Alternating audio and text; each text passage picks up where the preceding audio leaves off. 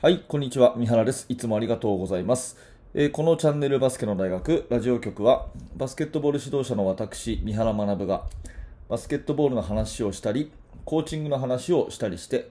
一日一つあなたのお役に立つ、えー情報をお届けしているラジオ番組です。えー今日も聞いていただいてありがとうございます。1月10日月曜日の祝日ですね。えー祝日にもかかわらず聞いていただいて本当にありがとうございます。えー今日のテーマはですね、えー人生論ということで、えー成人の日にですね、えー思う、えー20代でやるべきこと3つというテーマでお話をしたいと思います。これを話している今現在私は40歳なんですけど、うんまあ20歳の頃の自分に向けてのメッセージみたいな感じでね、お話をします。えーこのチャンネルを聞いている方で、まあ、バスケットの、ね、指導者になりたいとか、バスケに携わりたいっていうふうに思っている、え20代の方、または30代の方でもね、えまあ、年齢に関係なくですね、えその志っていうものを持っている方にはお役に立つ情報じゃないかなというふうに思うので、えーぜひ最後までお聞きください。えーと結論から先に言うと3つっていうのは何かっていうと、えーまず1つ目はですね、大先輩にどんどん教わる。大先輩にどんどん教わる。そして2つ目は海外に出かける。海外に出かける。え3つ目はツボの話を意識する。ツボの話を意識する。この3つ、えーお話ししていきたいと思います。えー本題に深く入る前に、えお知らせを2つさせてください。1つ目は無料のメルマガ講座ですね。えバスケの大学では、えメールでですね、チーム作りについてのノウハウをお伝えするメルマガをやっております。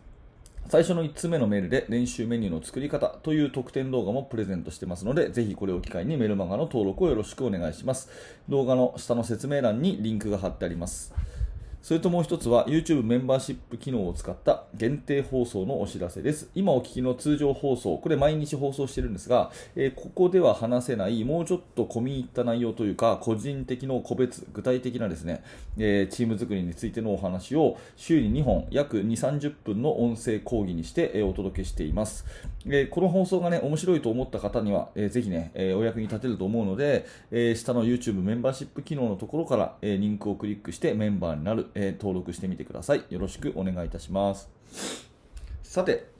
えー本題でございますけれども、今日は成人の日ということですよね。えーまあ、コロナ禍で成人式がやらないとかですね、えーもうすぐ成人が18歳に引き上げら、引き下げられるっていうのかなとかっていうちょっと細かい話は置いといて、ざっくりね、20代のうちにやってておくべきだなと思うようなことを、えー言っていきたいと思うんですね。まあ、これを話ししている私は今現在40歳でして、えー早生まれなんでまだ40歳、もうすぐ41歳なんですけれども、まあ、20年前の自分に向けて話をするつもりでお話をします。えーちなみにこのラジオ局の台本はですね、ブログに貼ってありまして、えブログの方はいろんなリンク、私の自己紹介のリンクとか、えそんなのもありますので、えーぜひブログの方もチェックしてみてください。で、3つのことの1つ目はですね、大先輩に教わるっていうことなんですけれども、やっぱりね、若い頃ってなんか自分に自信があるんで、えー人から言われるとか、人に教わるとかって嫌なんですよね。うんまあ、少なくとも私はそうだったというふうに思ってるんです。ただ、よく考えてみるとですね、あの年をと自分がね、年を取れば取るほど人に教わるっていう機会は少なくなるし、えーなんかこう、いろんなものが邪魔してですね、人に教えてくださいって素直に言いに行くのが、言いにくくなってくるような気がするんです。なので、えー年を取れば取るほど人に聞く機会が減ってくっていう風に考えた方がいいのかなと思っているんで、まあ、20代のうちに学生のうちにとか、えー教員、コーチになりたてのうちに積極的にどんどん聞いていくっていうことが大事かと思います。でちなみにですね、その大先輩ってあえて言ってるのは、年を離れてる20個上、30個上の人にほど、どんどん聞いていくってことですね。まあ、これ理由は、えー、とシンプルにあの大先輩ほどですねすぐに引退してしまうということですね。えー同じ年の人だったらあの残りのキャリアね何十年も一緒に歩んでいけますけども例えばもう間もなく60歳っていう大先輩だったらですね、まあ、10年後は引退されている可能性が高いと。だから10年後にああの人に教わりたいなって思った時にその方は、えー現場にいないということが結構あったりします。まあ、人生100年ねえー、時代なので、えー、引退された方でもね、えー、聞くっていうことはできますけど、まあでも、その人のチームのね、例えば練習を見せてくださいとかね、合同練習やってくださいとかね、何らかこうアクションを取るんだったら早めの方がいいっていうのは、えー、思うんですよね。で、そんな中で、まあ人生のメンター、まあ師匠と言われるようなね、えー、本当に10年、20年お付き合いさせてもらうような、そういった方に出会うこともできます。まあ私の場合だったらですね、えー、まあ早稲田大学の倉石修さんがもう人生のメンターなわけですけれども、うん、あのそういったね、貴重な出会いというのも若いうちにしかないのかなというふうに思いますので、えー、どんどんですね、積極的に若い頃ほど、えー、教わるっていうことをやった方がいいなっていうふうに思います。まあ、変なね、プライドも意地もないし、恥ずかしいこともないので、えー、聞いていくってことは大事ですよね。えちょっと付け加えると、これは何歳になっても大事かなと思ってて、私は今40歳ですけど、えー、いろんな人にですね教えてくださいっていうふうに、えー、積極的に言ってる方だと思います。で今の立場だとですね20代とか30代年下の人にですね、えー、教えてっていうふうに言うのがなんかえ恥ずかしいとか思う人もいるようですが、私はそんなことなくて、20代の人にも30代の人にもね、えー、普通にこう、敬語で接しますし、あの、何か教えてほしいことがあれば本当にお願いしますっていうふうに言っていくタイプなので、まあ、いずれにしても年齢に関係なくですね、えー、人に教えて、教えてもらうっていう、そういう姿勢はすごく大事かなというふうに思います。えー、これが1つ目ですね。若い頃ほどそんなことをやったらいいかなということです。えー、2つ目はですね、えー、海外に出かけていくってことですね。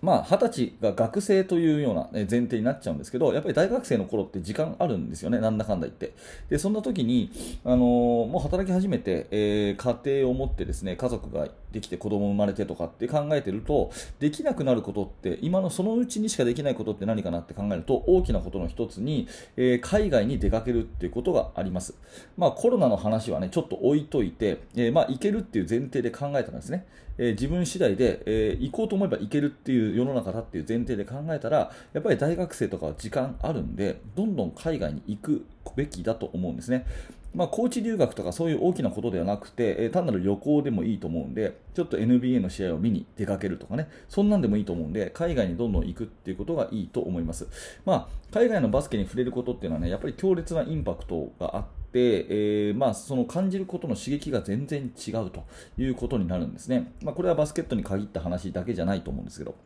まあ、私は個人的にですね、えー、まあ、コロナ前、直前までそうだったんですが、20代に限らずね、えー、あの何度もアメリカに行って NBA とか NCAA とか、また現地の高校の試合とか、そんなのたくさん見せてもらったりしていました。あとはそれこそね、えー、倉石さんのつてで、あの全日本の、えー、お手伝いということで、えー、まあ、アジア大会に帯同させてもらって中国行ったり、えー、台湾のジョーンズカップ行ったりとかっていうこともさせてもらったりして、本当に20代のうちにいっぱい海外に出たっていうのが、今の自分のすごく貴重な経験経験として残っているので、まあ、若い世代にですね、今のうちしかできないことの一つ代表として、えー、世界を見るっていうことはぜひぜひお伝えしたいなと思います。えー、そして最後、3番目ですね、えー、壺の話を意識するっていう、これはですね、あのまあ、インターネットで有名なひろゆきさんがよくされてる話で有名で、えー、私、もう以前ね、このラジオ局で深く取り上げたんで、えー、気になる方はそちらのリンク、私のブログ記事からね、リンクに飛んでいただいて、えー、その話聞いていただければなと思うんですけど、まあ、すごく簡単に言うと、大きな壺を一つの人生って考えたときに、詰め込む順番ってものが大事ですよと。ね、大きな岩から入れていかないと、えーまあ、大きな岩を最初に入れれば細かい砂とかは後で入るけど最初に細かい砂でみっちりしちゃうと大きな岩は後で入らないっていうね、えー、大きなものを先に入れるっていう順番が大事、まあ、要するに今しかできないことかどうかっていうのをいつも考えなさいと。これやろうと思った時に今しかできないことかどうかをそれを考えなさいっていうそんな話なんですね。うんまあ、例えて言うなら何だろうな、うんまあ、すごく月並みな話になりますけど、えーと、なんかゲームをするとか、うん、それか、まあ、学校生活でいうとね、勉強、部活、ゲームっていうふうに3つあるとして、ゲームってこう、あの、まあ、コンピューターのゲームね、えー、っていうことを考えたときに、勉強、部活、ゲームって考えたときに、今しか絶対に今しかできないことってなんだって考えると、これ間違いなく部活なんですよね。部活なんですよね。部活って、えー、まあ、高校生で例えると高校3年間、えー、実質2年間ちょっとしか絶対できないじゃないですか。うん、で逆に高校生活の勉強っていうのもそのうちしかできない。でもこれはまあちょっと雑な言い方しますけど、えー、大学受験とかって考えると、まあ、何回でもできると。うん、でゲームっていうのは別に大人になってからもできるというふうに考えると絶対部活が一番ツボの話としては先に入れるべきものなわけですね、まあ、そんなようなことを考えるとですね先ほど話をした、えー、大先輩に教わっておく今のうちに教わっておくってこととか今のうちに海外に行っておくなんてこともですねそのツボの話で照らし合わせるとやっぱり若い頃にやっといた方がいいよなっていう観点になるので、えー、そういう行動ができるのかなと思います、まあ、これはね、えー、何歳になってもですねまあ、よくある、えー、私の好きな言葉で今日が一番若い日と今日が一番若い日っていう言葉があるわけですけど、えー、それを照らし合わせてこのツボの話と照らし合わせるとですね、えー、今日のうちにしかできないことっていうのを考えてやっておくと、えー、なんか行動がこういいものになるのかなそんな風に思いますので、えこれはね何歳になってもぜひ覚えておいてほしい話かなと思います。